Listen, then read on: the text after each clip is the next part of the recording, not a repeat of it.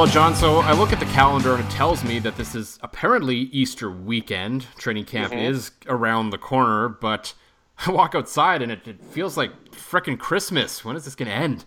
Ah, I know. This is. I'm just so sick of winter and so done with winter. It was remarkable. I cannot think of the last time I drove someplace. Drove to my in-laws' place about an hour and a half from Saskatoon last night, and on my CRV it said the air temperature was minus 29 Yeah. in March at like 9:30 at night. This is just just hell.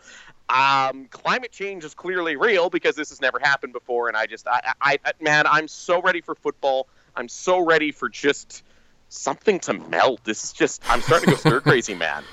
Yeah, it's pretty crazy, and I, I'm not. I'm. I technically I'm not supposed to be the guy that complains about the cold because I'm the guy who complains in the summer when it's too hot because this body, this uh, lack of temple is not built for heat. So generally, I don't say anything during the winter. I keep my mouth shut. I just put more clothes on. I'm comfortable, but it's almost April. Let's, let's stop already. We want football season to get here already. We don't want to have training camp open up and people are still out there in their parkas. Exactly. Although I, I do think that people in Rider Nation would still show up to the University of Saskatchewan campus to watch the riders go through their paces in training camp, even in the 10 feet of snow that's probably all over the turf right now. I don't know how much the team would like it, or a lot of the. Could you imagine being an American player coming up and seeing this kind of snow up here for the first time ever? Man, your CFL career is So done the second you step off the plane. some kid from like I don't know somewhere in southern Alabama never seen snow in their life, and you get off the plane and it's minus thirty in May, and you're like, uh, what have I done? I've made a huge mistake. That's when you just turn around at customs and say, "I'll take the next flight home." Yeah, so we got uh, we've had a little bit of a self-imposed hiatus because around here we're not just gonna talk for the sake of talking. We don't like our own voices as it is, so we don't really It's true. need to force our voices upon yourselves when there's nothing to talk about. But some stuff has happened recently, nothing too huge, but and you know there's been more quantity over quality, I guess, over the last little while for some to talk about. So. Uh, you know, we'll get into CFL week. I was there. John was too lazy to come to Winnipeg. Um, yeah, that's that. You know, I do have that job thing that I need to pay those bill things, right, Joel? I guess so. We'll get into uh, John Chick, who just retired recently. We'll talk about John Ojo, and we'll talk about uh, Duron Carter and his enthusiasm for baking. So uh, we'll we'll get into all that. But first, John, uh, just uh, we'll talk about it a little bit. So, uh, what's in your glass this week? Um, you're going to laugh. This is my. Uh, this is very uncharacteristic, but at face value, I'm drinking a Budweiser this week. But, but, but, but, but, before you go, They hang up on you? You're being exactly. I'll just do um, the rest of this myself. It's okay. Oh, all right. You might as well just ramble on because I'm drinking a Budweiser. This Budweiser is the size of my forearm. My father-in-law was in Vegas. My mother and father-in-law are both there. He could. He was blown away at how large these beer cans were. Yeah. It's like three beers in one can. I'm like, you know what? Hey, let's let's give it a shot. It is quantity over quality, just like the theme of this episode. I guess I guess it's uh, somewhat a little fitting then maybe. I don't know. I I got uh, I got a White Raven from Bench Creek. They're out of Alberta. It's a nice little IPA because it is Easter weekend, so it's got to be hoppy. Eh, eh. Ah, dad joke. I like it. But uh, the cool little tidbit about Bench Creek is uh, their owner Andrew is actually originally from Pilot Butte, Saskatchewan. So uh, a little bit of a local connection for them as well. Which is kind of Fantastic. No, I much would rather be drinking that. But uh, when you have three beers in one can, you don't plan on getting off the couch for the rest of the night. That's uh, you know, it's it's a convenience thing. I won't ask why you're not getting off the couch when there's things you have to do to get off the couch in terms of when you're drinking beer, but anyway. we don't need to know how you're accomplishing those things, I guess. So, well, we'll start with, I guess, the, the, the newest thing to happen just happened recently, and that is the retirement of John Chick. I think if you watched John over the last year, year and a bit, this news isn't maybe so surprising. Uh, it's clear that age and father time and the wear and tear of football has caught up to Mr. Chick a little bit, at least in the last year, with the you know down year in Hamilton, and then he tried to revive it again at Edmonton. Still the great Yeah. guy, still the still the great team player he always was. They're just clearly that step back had happened, like it happens to a lot of guys. It happened a little later. To John's credit, he's been able to uh, fight off father time for a little while, but I think for me, the big thing that I'm going to remember about John Chick is just the man that he is and the man that he'll continue to be in post retirement, I'm sure, because we've seen it across social media today, across the traditional media too, just the outpouring of support for this man who is clearly beloved from coast to coast yep. by everyone in CFL circles because he is just what I'll remember is he's just the consummate professional. Whether the riders yeah. whether the riders were winning the Grey Cup or they were winning three games, you knew that John Chick was going to put in the work every week. He's going to put in the work every game, and he was going to play every single snap like it was his last, and he was not going to take a play off. Yeah, absolutely. And one of those guys you always love talking to. I remember one of my first training camps covering the Riders. Uh, it, it, was really a privilege to talk to John Chick. He's mm-hmm. thoughtful. Mm-hmm. He's well spoken. Uh, it, it, takes a bit because he's such a mountain of a man. He doesn't yeah. have this loud, booming, boisterous voice, but everything that he says is eloquent. It's well put together, and again, just a universally loved and respected man. And uh, to say he's retiring, I am stealing this from Chris Cuthbert off of Twitter, but to say a man with eight children is retiring, yeah. um, I'm sure he would have liked to keep playing uh, rather than, than continue to, to, have to go and deal with eight children. I, I like I have one in my house that is a, is a disaster. I couldn't imagine eight and the amount of work that would put in. But it is it is great that John is going to get to spend some time with that large family. He's a man of value. He's a man of integrity, and it, it is good too to see him kind of going on his own terms. You mentioned that, yeah, Hamilton and Edmonton last year wasn't his greatest of years, but it's not like he's being cut and desperately trying to find a team and then signing a token one day contract someplace. No, he saw the end of his career coming, went out on his terms, and it's a good way to uh, to go out for John Chick. Although I do, I have two very um, very good memories of John Chick, not even from like the training camp days, Joel. Um, The first time I met I, I met John was at the first training camp. Interviewed him several times and he was one of those guys. He kind of he'd ask you how your day was going and stuff. So mm-hmm. it was about a few. It was a few months later. It was after the season at a charity event, and I spotted John, and it was like a VIP reception. So John and I are talking, and uh, somebody walks up. A friend of mine says, "Hey, hey, Fraser, have you told me you're a Bomber fan?" And there's this awkward silence. And John Chick looks at me, not with rage, but with this disappointed, like I felt like I had hurt him look in his eye. It's, a man like, who's had several children, probably disappointed from time to time. So he's he's he, he's he's given that look before, I'm sure. So he's oh, oh he's, yeah. he's very experienced when it comes to that.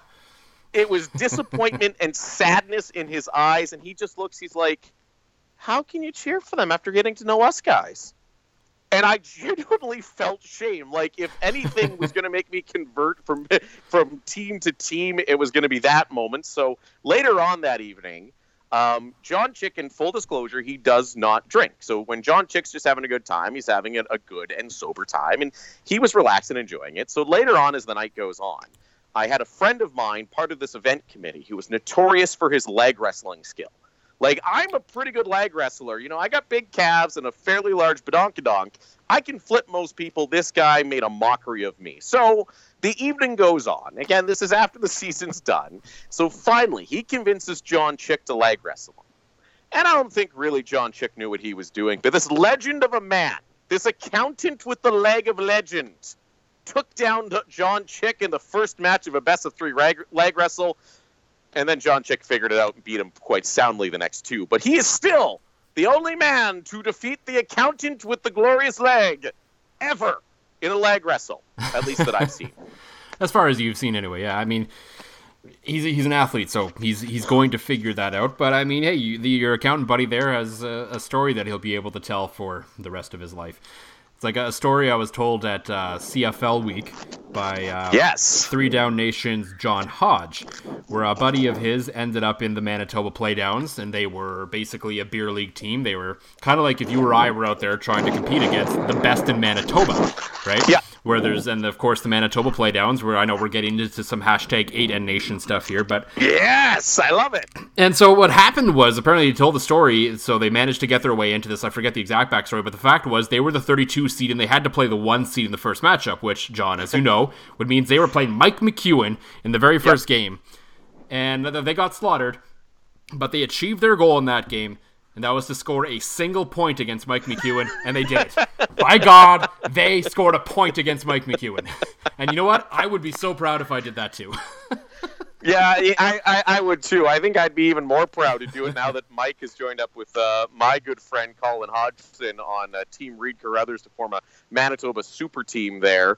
Um, I, I don't think I'd get a single point on them, Joel. I think you and I, definitely, we play we, we could play a 16 end game and not end up getting a single point. That's probably fair, unless unless he literally like said, "Okay, enough is enough. I'm just gonna bump you in, so we'll just stop the charade already." Something like that. World's longest curling game. We'll we'll do it for for charity. Yeah. So anyway, yeah. So that's that's that's completely unrelated, but kind of related at the same time. But it does kind of transition us into CFL week, which just happened uh, last weekend. Yeah. Over, you were in Winnipeg. It looked like you were having a great time. Yeah, it, it was fun. You know, it's uh, outside of the, actually being involved with the CFL stuff. It's always fun to be, you know, be hanging around with Drew and Dunk and Haji and all those guys because I really only see Haji about once a year because he only makes it out to about CFL week because he is a teacher as his day job. So yep. Grey Cup doesn't really work out for him timing wise, understandably so.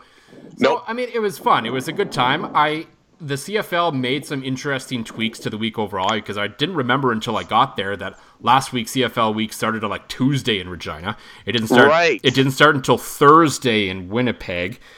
But the organized overall, the league seemed fairly happy with it. They said uh, the you know the day numbers were pretty good. They were above Regina for in terms of like the crowd during the day when the families and all that kind of stuff is coming. The nights maybe weren't as strong. The combine seemed fairly well attended. So overall, I think it was it was maybe not the smashing success that we saw last year, but that partly because of expectations last year where no one had any idea what to expect out of this thing. So they go to Winnipeg. It looks like it does did fairly well. It doesn't mean it still can't get better. We'll get into that for a second in terms of some changes that they made that I'm not really sure a lot of them were good ideas and maybe some different things they can do going forward, but being there, it seemed fun. It seemed well attended. It seemed like Winnipeg embraced this even though I mean you can't blame them right now because Jets mania has taken over that city with how darn good that hockey team is. But they were Absolutely. still they were still able to pay attention to this event and give it the attention it deserves. With uh, with some caveats and some things that need to change going forward. I guess just from the outside, John, what did you th- maybe think of what you saw both from the week? Well, I, I, I found it was almost a little muted on, on social media, right? Mm-hmm. I, there was some stuff going on, and maybe that's just because of the spread of people I follow, but like, I'm a Jets fan. I'm a Bombers fan. My dad's from Winnipeg, so I'm. Oh, I got lots of family in the city, so my my feed is very Winnipeg centric, right? Like a lot of Winnipeg radio personalities, a lot of uh, obviously Winnipeg sports reporters, uh, a lot of CFL guys, a lot of a lot of fellow podcasters, and it just seemed oddly quiet on social media. The, the pictures I saw and the people I spoke to uh, said, yeah, it was well attended. Seems like people were having a good time, but uh, it just it was like when it was in Regina. Every time I opened up my feed, it was like this is happening, this is happening, this is happening. While Winnipeg, it seemed to be an afterthought. I would also say largely because of the Jet success, but it was just surprising to me that there wasn't more you know, exposure, especially in some of the local media channels, or maybe some more of the local media guys covering it. And again, like I said, you know, it's that city's a little Jets crazy right now. But mm. I don't know. From an outsider perspective, it looked like a fun event, a good event, a well organized event, but it just didn't seem to have that oomph that, uh, at least exposure wise, that it, it did while it was in Regina. Now, that being said, one place I did pleasantly notice a lot more exposure uh, was, and, and you actually wrote an article uh, talking about this. Mm-hmm. I believe it was you, uh, with uh, Rogers Sportsnet now having a chunk yep. of the Toronto Argos, and, and you're watching Randy Ambrosie on with Tim and Sid, which is almost unheard of back in the day, and, and actually getting you know some love, some respect out of Rogers Media, but it was yeah, it was oddly muted. Like it, it, it, it seemed good, and that just worries me you know, where else can you go with this event? Is, is what I say. You know, can you really? Do you want to put it in Edmonton? Do you maybe? I, I get you can't move it later. I mean, you can't have it in May because training camps have started, unless you run it in conjunction with a team's training camp. But then you can't have your best players there. But I just think that CFL Week in its current incarnation is destined for three markets, uh, maybe. Four, well, I would say. I don't four. know if that's would, entirely fair, but but but I would I would say this thing would be a large success in Regina, Winnipeg, Ottawa, and Hamilton. I think it goes over like a wet blanket in Montreal, Toronto. I would even dare say Edmonton, Calgary, depending on how their local hockey teams are doing. You know, it's just it's a lot. It's a lot to take in, and I, I don't know if it's going to become that that mass appeal thing that people are going to travel for that they're kind of hoping for. Well, no, we, we discussed that a lot at CFL. We kind of where this event is headed. I, I think it's unrealistic to expect it to be Grey Cup 2, where you get people right. traveling great distances for this thing. You might get, like, I've decided for me personally, I'll go to this thing if it's within driving distance. Unless Three yep. Down Nation wants to start flying me out to these things, I'm not going to go to them if I have to fly. So that leaves out that puts me if it's in Edmonton, Calgary, or Winnipeg or Regina, or I guess maybe even Saskatoon. Who knows? I'll go. But uh, it seems like it's an event that's going to be built largely on the success of the locals, and it has to be the locals that come out to do this. Yeah. And I think we saw that it was best highlighted on the Friday when they had the bomber, the whatever they wanted, the bombers tailgate, touchdown Manitoba, whatever they called it at this thing. They had it in the afternoon from like three to six, and we were all sitting there thinking, why would you do this in the afternoon? You're the host team.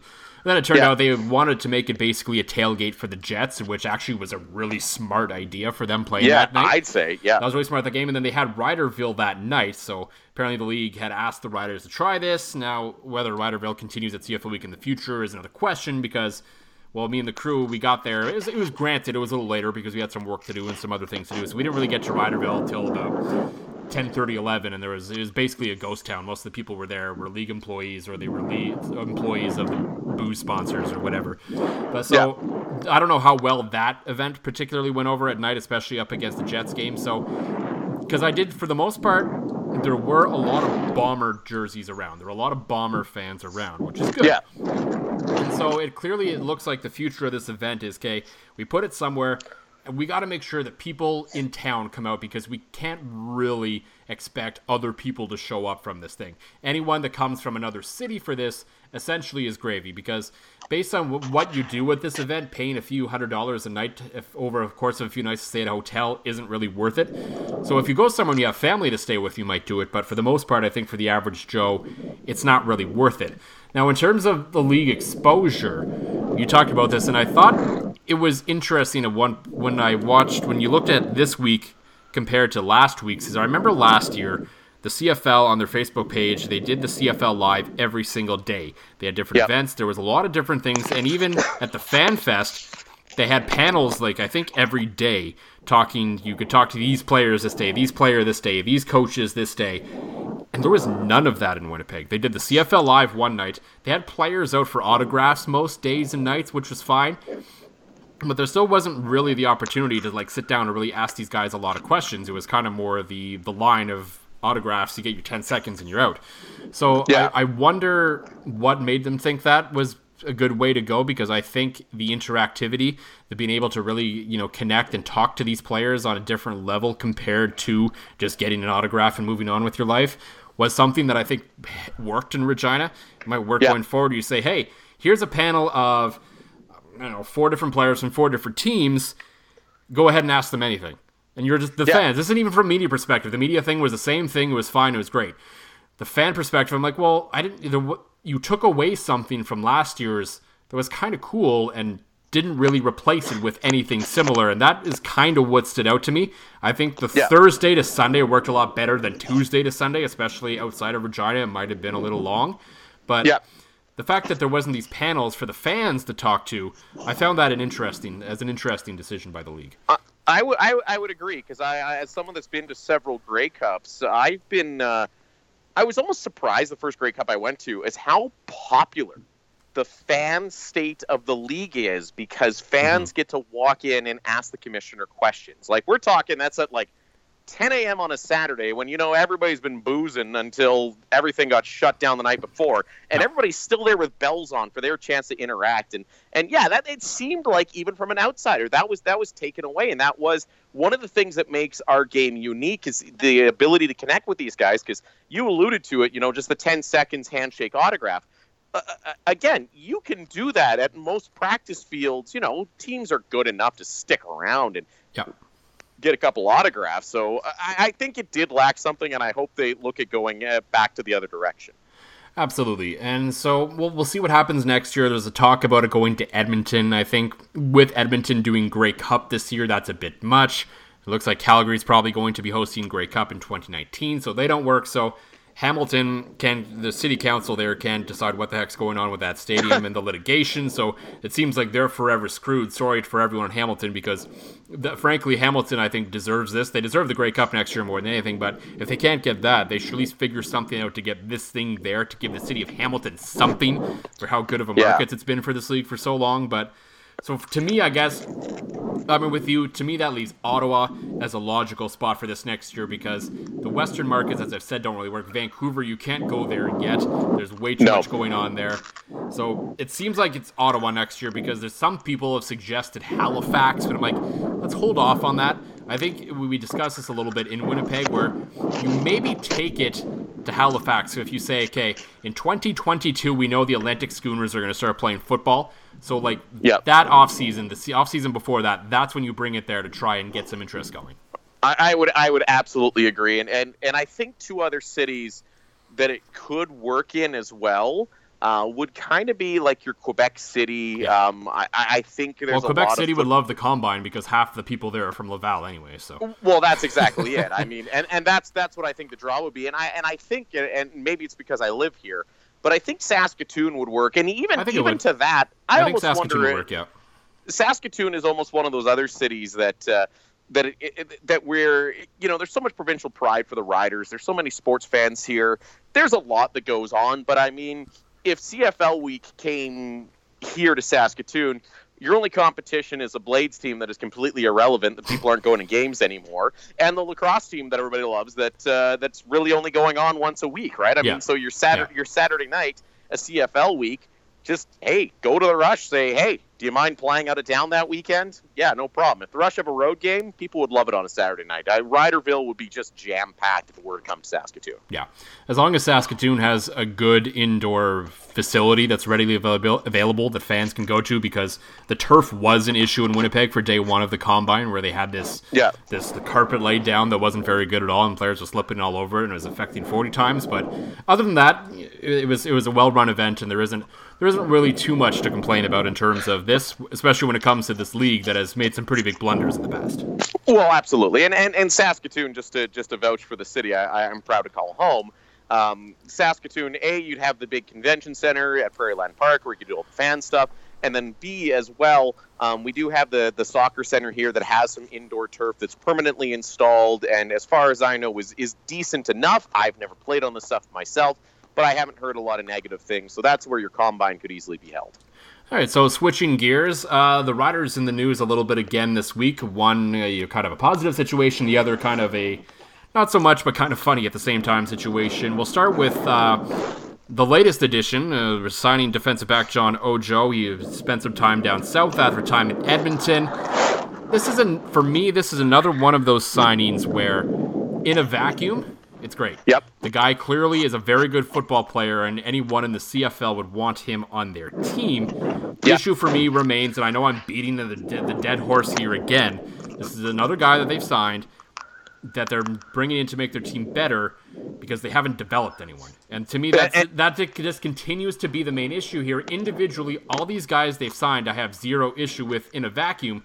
But when you look at the big picture, it's like, okay, at some point, you have to start figuring out something internally, or this house of cards is going to fall again, like it did in 2015.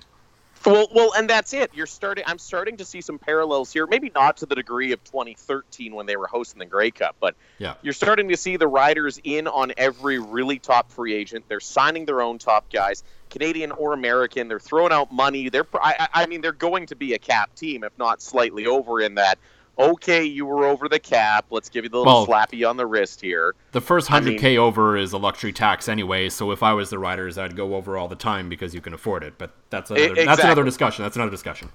exactly. that's another discussion for another day. But for today, as you mentioned, the Ojo signing in a vacuum is, is fantastic. And But it goes back to you and I are both big believers that, you know, when they assembled this management super team and they brought in Chris Jones and – and everything started happening, they wanted to be the Calgary Stampeders, where everybody seemingly comes out of nowhere. Next thing you know, they're one of the top players in the league, and they've got those guys behind them. But mm-hmm. you put it best, Joel. It is appearing again like a house of cards in 2013. Sign all the biggest names, sign all the best players you can. hope for success that year, and then well, just hope that it, that it's not too bad of a sting if you haven't developed anybody. So does it make them better for this year? Absolutely. Does it continue to solidify them as a Grey Cup contender? Absolutely. Does mm-hmm. it mean they're going to be a Grey Cup contender in two years? I think again they're taking a step back because there's another guy that you're not developing, and there's more playing time for a guy you're giving big money to, who's also taking up a spot for a guy to develop. Yeah, eventually, like this is not to say that the Saskatchewan Roughriders can't win a Grey Cup this year or next. I think that could entirely happen, and there's nothing wrong with that. If that's the plan, is to say, hey, we need to do whatever we can to win a Grey Cup this year, great, that's fine. Just come out and say it, and just go for it, and then I have no yep. issues with that. But for me, I mean, this is just a personal, not not, not personal maybe wrong, but it's just how I view sports. I'm kind of I'm a roster build nerd kind of guy. And yep. I wish this is where if the league was had more transparency, where we knew the we knew the money, we knew the contract lengths, we knew everything, so we could play with the cap and see how pieces fit in because I do that in hockey. I do that not quite as much in the NFL because the NFL cap is kind of complicated. But in the NHL, I do it a lot where I, especially with my teams, I sit there and I look and I'm like, okay, you get rid of these guys and, you know, the cap works better and you can add, you know, this, this, this, and this. And yep. you can't do that in the CFL. And for me, I just think the riders are just adding and adding and adding and adding. And there's just, it just, it feels like eventually something is going to happen because we see it across the world in sports. I mean, other than baseball where there is no cap per se eventually when off all you if your entire development system basically is free agency you can win short term but it's always in the long run it's never going to work out. And that just continues to be my point in this and i mean i don't really know what else there is to say about that when it comes to this at that point. No no exactly. You're right joel. It, it, john ojo makes them better. In the long term though you know it, it's going to make them better this year maybe into next but again, they're not going to hit that level of consistency that Calgary and even Edmonton's starting to achieve now uh, on a regular basis. Yeah, and well, we'll see where it goes, and that's basically all you can say there. Another guy that they've signed last year, they re-signed this year, and has had an interesting offseason, we'll say, yeah. is is Duron Carter. And there was the news last week at CFL Week reported by TSN's Dave Naylor that it looks like that his pot possession charges are essentially going to be relegated to nothing if not thrown out because it appears that they were just pot cookies which kind of obviously that shows the weight difference between a, a, a, huge pile of pot and just a few cookies because the, there's there's a discrepancy there. So I mean, it's kind of funny. This would of course happen to Duron, and yep. And I think the interesting thing that came really out of this whole thing was the fact that CFL Commissioner Randy Ambrosie, two three down nations, Drew Edwards said, "We just need to we need to think about the future and how we enforce pot ourselves with the legal changes that are coming at some point in this country." I think that's really the only question around this because it was kind of a non-issue for the most part. It seemed like, and now it it, it definitely is at this point. Well, yeah, because I mean, the original weight that you had heard on both occasions, you were thinking, "Oh my goodness, this is a considerable amount of pot. These could be serious charges." And then when you find out it's cookies, and then which percentage of the cookie is the actual pot, and then you're going, oh, "Okay, well now this is just silly. This stuff's going to be legal here in a few months." Yeah, it completely changes the ball game. Um, I, I think, and I think the league is doing the smart thing. There's a real good chance that by at least week two of this season, from the sounds of it, the stuff's going to be legal here in Canada. Yeah. And I think if his if his charges get thrown out, which all indications are that that, that they will, um, I, don't think the league needs to act in any kind of way other than no. tell them, hey, maybe don't offer a border guard a pot cookie because, like, like, or, or, or, hey, listen, Duron, get better at baking so you can like hide the smell. Like, make him in lemon or something. How the hell would you ever pick up the smell of an edible when it was like lemon? Because lemon has such a hard, you know, like le- uh, edible lemon bars. I got a great lemon bar recipe. Duron, I'm sure you got a great recipe how to mix the thing into the stuff. Um, I'll send you my recipe. I feel like it would be beneficial to you in, in the whole you not getting arrested again thing. so it's funny you mentioned Duron Carter getting better at baking, and you have the lemon recipe and everything. Because driving home today, I was thinking about it, and I don't know why this thought came to my head, and I was like. Wouldn't it be great if Duron Carter now appeared on some kind of baking challenge show? I, I think there's one. There's one. Someone was telling me about. I haven't watched it yet, but I'm gonna get around to it on Netflix called Nailed It where apparently just average people compete in some kind of baking championships. Now, it's not like the ones where these people have no idea what they're doing. They kind of have a general idea of how to make something. So then they Yeah. and then they just get told, "Okay, you are tonight. You are making an apple pie. Go!" And then it becomes a thing. So I thought, "Oh my god, how amazing would it be on this episode if Duron Carter showed up and it was a cookie challenge?" Well, I would Oh, watch oh. the heck out of that episode. Or go back CFL wants like- to get through to millennials. Get him on Nailed It on Netflix. or or go back to like remember when they first brought over Iron Chef, like the poorly dubbed Iron Chef, Yeah. and there was always the big dramatic secret ingredient reveal. Yeah. What if you had Duron Carter on that, and it was like the secret ingredient is pot, and then he makes his best pot cookie, you know, and it's and we can badly dub it, Yeah. and it'll be fantastic. Uh, I would again, I'm with you. I'd watch the heck out of that. Yeah, that even better is there's the show beat Bobby Flay. So if he can get through someone else on something, he can go up against Bobby Flay and, and his signature dish could be pot cookies, and Bobby would just be like, uh, what? That'd be so good. I bet you, I bet you, Bobby Flay knows how to make a good pot cookie. oh, probably. I don't know. He looks well, like- he, he looks he's like not he's not great. He's not great at baking. That's his thing. He could probably make a he can make something with pot and Fresno chilies, but I don't know about uh, a cookie. Could he make a pot pot roast? Probably. Yeah. Whoa, just blew your mind. Yeah, and uh, yeah. I think I think we I think we just Costanza. I think I'm just gonna leave. I'm gonna hang up on you. Boom, done. yeah uh, we have, I promise you there have been no cookies made or eaten during the recording of this podcast. Just half my giant Budweiser. Yeah.